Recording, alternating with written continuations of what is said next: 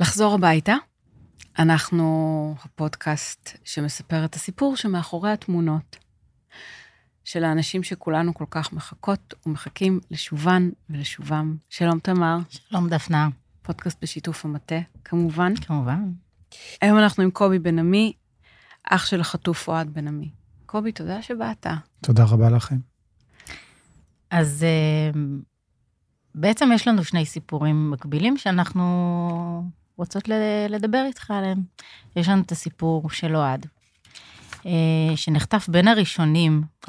הראשון. אוהד יצא, לפי דעתי, עם בוקסר. הראשון מהבית עם בוקסר. הבית שלהם זה היה בשכונה של הכרם. אוהד גר בבארי. הבית הראשון, כן. השכונה של הכרם צמודה לגדר.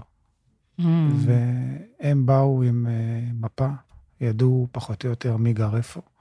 חלק מהם, גם לפי מה שאני מבין, גם עבדו שם, גם בעבר וגם בהווה. והם הלכו לשם, משפחות, ילדים, והתחילו משם. ויש לנו את הסיפור המקביל של רז, שנחטפה כמה דקות אחר כך, התחבאה מתחת לשמיכה. רז אשתו. איך את יודעת? של רז. עשינו תחקיר פה, מה? יפה, יפה. אתה מופתע? אנחנו יודעות. אני לא חושבת שאתם מבינים כמה שאנחנו יודעים את פרטי הסיפורים.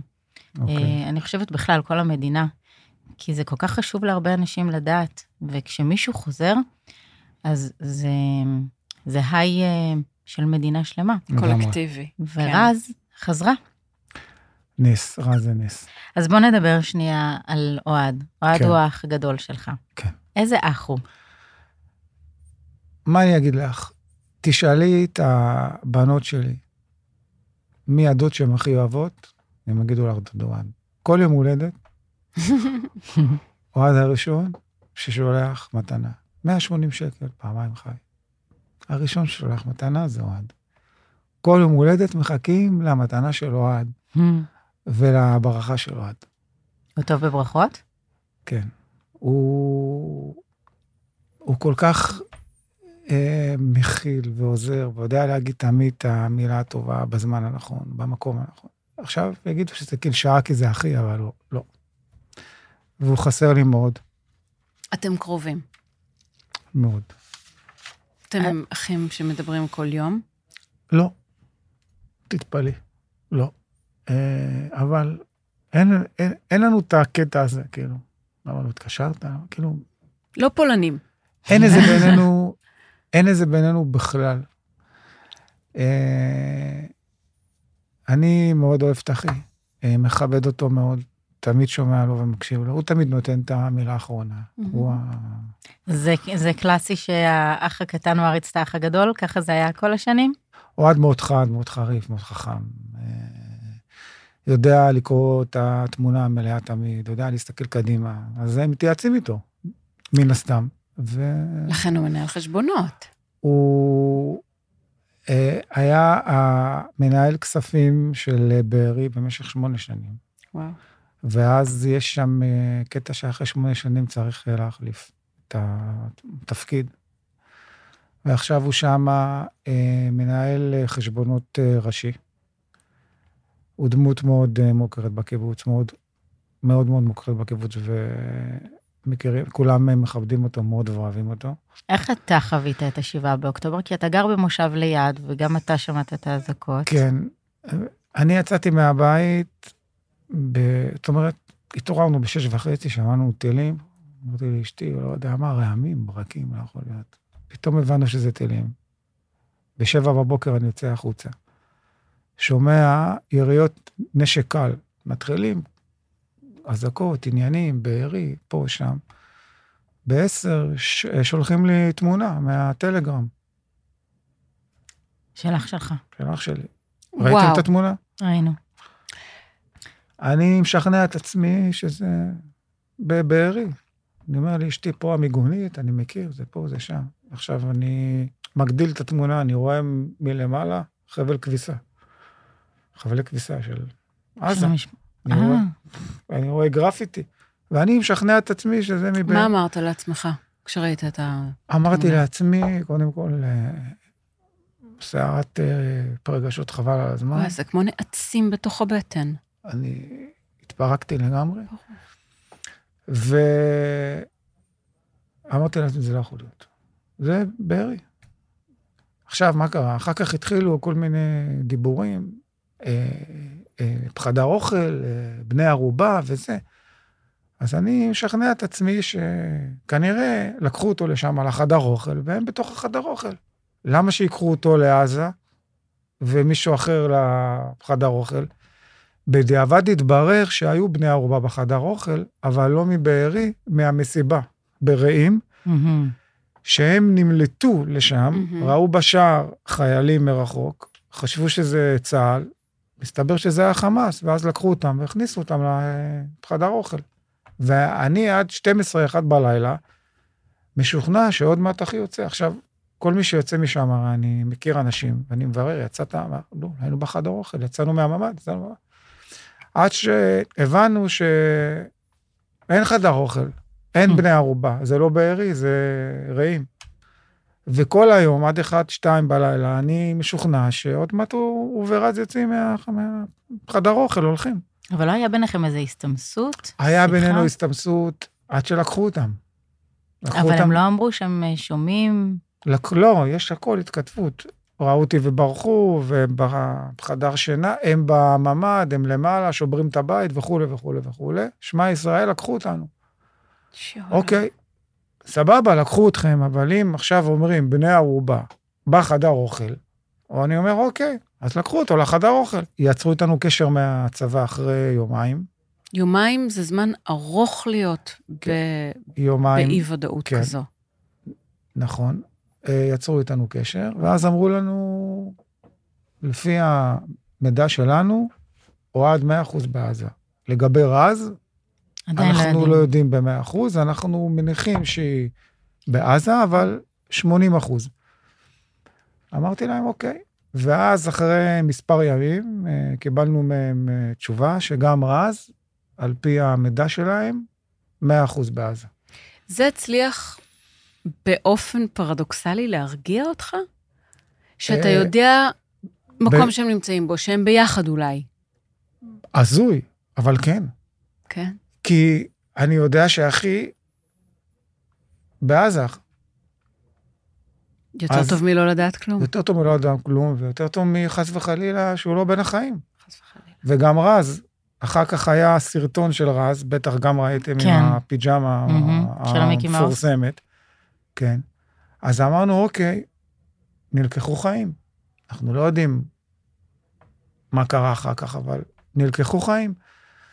עכשיו גם אני יודע שבכלל, שמי שנלקח חיים ויש תמונה, אז הם ישמרו עליו בחיים, ככה השכל שלי אומר, לא שאני איזה... כי הם קלף מיקוח. בדיוק. אז אמרתי לעצמי, אוקיי, בסיטואציה הזויה הזאת, המורכבת הזאת, הלא נורמלית הזאת, יש לנו תמונה של שניהם חיים. זה כאילו טוב. מה טוב? נשארו הבנות של יועד ורז. נשארו הבנות שאותם פינו מהחדרים מאוחר בלילה. מאוד מאוחר בלילה, הם היו המון שעות בממד, עד 10, 11, 12 בלילה. לא זוכר בדיוק את השעה כבר. וגם שמפנים אותם לשער, שיקח אותם לים המלח, או לא יודע לאן לקחו אותם, אני אומר להם, אליו יהיו לי, אבא ואמא שם, תחפשו אותם. אני... בהדחקה. אין דבר כזה, כאילו, אין סרט כזה. ולאורך הזמן הזה, עד שרז חזרה, וגם עכשיו, איזה תפקיד אתה והמשפחה שלך תופסים בחיים של אלה ויולי? הכל. כל מה שהן צריכות, אנחנו שם. אתה מאמין שתחושת הביטחון שלך תחזור, ותוכל להיות בשלווה בבית שלך? אני לא יודע. אנחנו, קודם כל, את התופת שהם חוו, אנחנו חווינו ממש קצת מזה. אנחנו גולנו בשבי. אז כרגע אין לנו בית אחר לחזור אליו. אנחנו חייבים לחזור לשם. ונראה איך יהיה, מה יהיה. עם החמאס, עם עזה, עם ה... בוא נדבר על הנס, וגם רציתי לשאול עוד על אוהד. בבקשה.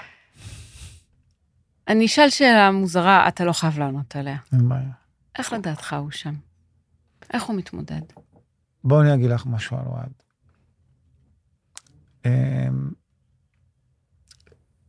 כל מי שנכנס למצב מצוקה, או נמצא באיזה, במדבר, היה רוצה את אוהד לידו. כי?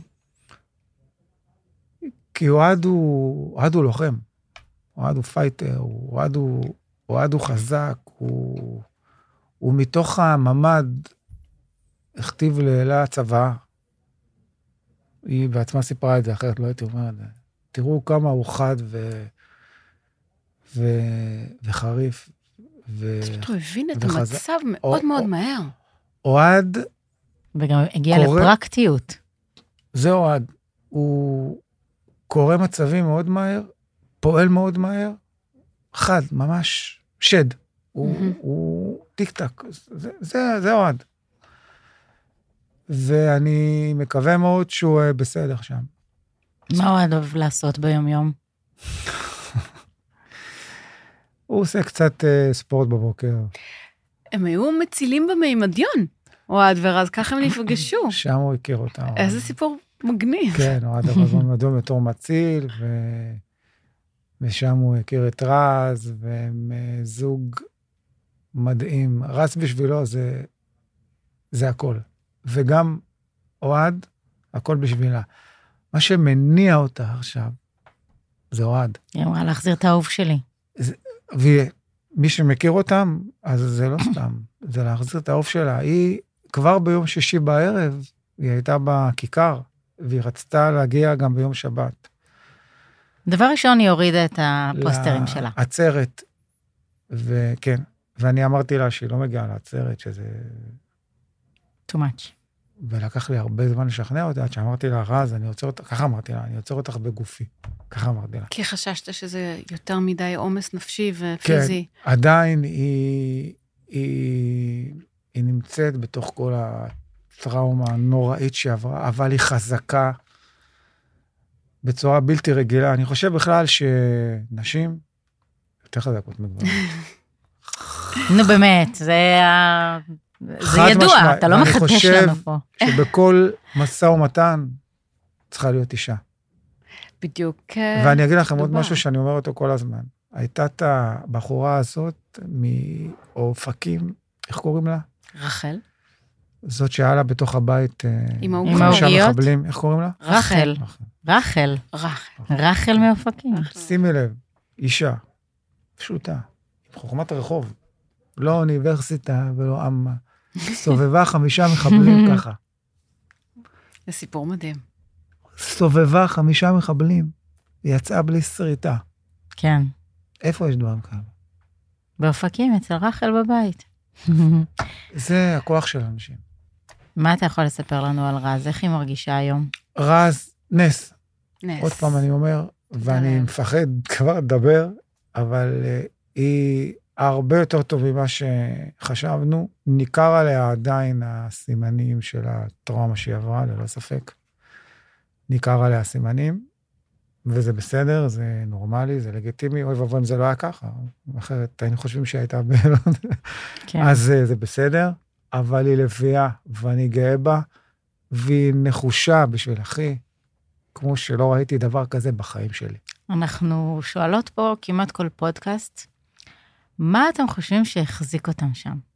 חושב שהיא חזרה ואתה הייתה יום-יום. כן, סליחה, אני קוטעת אותך, אתה המרואיין היחיד, עד כה. שיכול לספר לנו. שחזר לו בן משפחה. כן. זה... אני לא יודע, אין לי מילים. זה כאילו המורכבים, זה בדיוק דיברנו גם על הנושאים המורכבים, על המשפחות שמורכב להם, שהם מאוד מאוד שמחים על מי שחזר, ועדיין חזקים מאוד במאבק על מי שעוד שם, והם נמצאים כאילו בין שמחה לפחד, ולאיפשהו תסכול וייאוש, אבל שמחה גדולה, אבל אתה לא יכול ממש לשהות בתוך השמחה, ואתה חייב ללכת למאבק. אז מה אתה יכול לספר לנו על מה שהיה לה שם? זאת אומרת, מה החזיק אותה שם? מחשבות שהיו לה. דיברנו על זה אתמול עם הרב, במקרה. מה שהחזיק אותה שם, זה הרצון לחיות, ולשרוד, בשביל המשך החיים.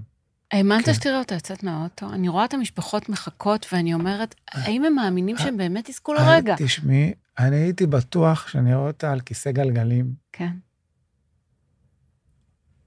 חצי ממה שהיא. ואני לא יכול לתארך את העוצמות שיש בה. מדהים. ויש עוד דברים שאני יודע, אבל אני לא יכול להגיד לכם, אבל אני פשוט גאה בה, ורק המאבק שלה והנחישות שלה, תחזיר את אוהד. היא משתפת, או שלוקח לזמן? היא משתפת, היא, כן, היא משתפת, היא מדברת, היא אחלה. זה נותן תקווה. זכית בגיסה. כן, כל הזמן ידענו, אבל תשמעי, זה מצב... כן. ואיך באמת אתה מחזיק את הפיצול? איך כולכם מחזיקים את הפיצול בין העושר הגדול למאבק? אני אגיד לך משהו. היום יותר קשה לי מקודם. למה? בגלל שהיום אני יודע דברים שלא ידעתי קודם, שמאוד מאוד מטרידים אותי, ומדאיגים אותי. מאוד מאוד מאוד מטרידים אותי. על מה שקורה שם. אני מאוד דואג לאחי, כי הוא גם לא יסמן. ואני דואג לו, כמו שלא דאגתי לו מעולם. אנחנו תמיד מדברות על זה שהם נחטפו, אבל הם לא יודעים שהם סוג של סלב בעל כורחם. איך היא חוותה את כל האהבה והחיבוקים, וזה שהיא כל כך מוכרת עכשיו? בגלל המצב של השבי וההשלכות שלו, אני אגיד את זה בצורה מאוד עדינה, אז היא מאוד זקוקה לחיבוקים האלה. והיא אפילו מבקשת את זה. אז מי ששומע אותנו ורואה את רז, חיבוק. ומגיע לה. מגיע לה. היא הרוויחה את זה ביושר, ביג טיים. גברים בעצם לא ברשימות. נכון. וגברים בעצם לא ברשימות.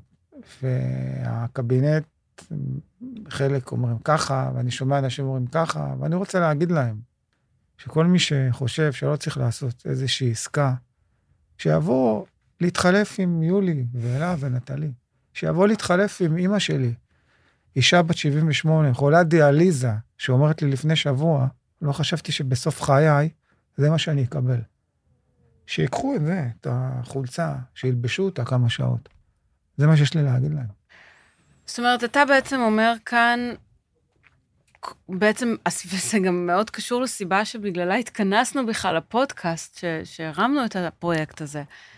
כל אחד הוא סיפור עולם ומלואו, כל אחד הוא משפחה שמחכה לו בבית, מרוסקת לרסיסים, מחכים לאהובים שלהם, כל אחד חייב לחזור, גבר, אישה, צעיר, מבוגרת, לא משנה. זה ברור, זה מחדל שלהם. אנחנו יושבים פה עכשיו, למה אנחנו יושבים פה עכשיו? להחזיר אותם. לא, אבל למה? בגלל המחדל שקרה בגללם, לא בגללי ולא בגללכם. נכון. אז הם מחויבים, הם לא עושים לי טובה, ולא לך ולא לאף אחד אחר, הם מחויבים לקבל כל עסקה, ולעשות כל מה שצריך, ואחר כך תתחשבנו, אני לא מעניין אותי כל הסיפורים מסביב, לא אותי ולא אף אחד מהמשפחות שאני רואה פה את התמונות שלהם מאחורה, זה לא מעניין אף אחד, זה לא מעניין אותנו, זה גם לא אמור לעניין אותנו, מתעסקים, אתמול אני רואה בכספים קואליציוניים, בזה. אתה כועס? אתה מרגיש שאתה כועס? אני, את יודעת מה? את לא יודעת כמה אני כועס. אין לך מושג כמה אני כועס על כל מה שקרה פה לפני, והיו פה דברים שאני לא רוצה כרגע להיכנס לפוליטיקה. אבל גם שאני ישבתי בפגישת קבינט לפני שבועיים, שהכניסו ולא הכניסו.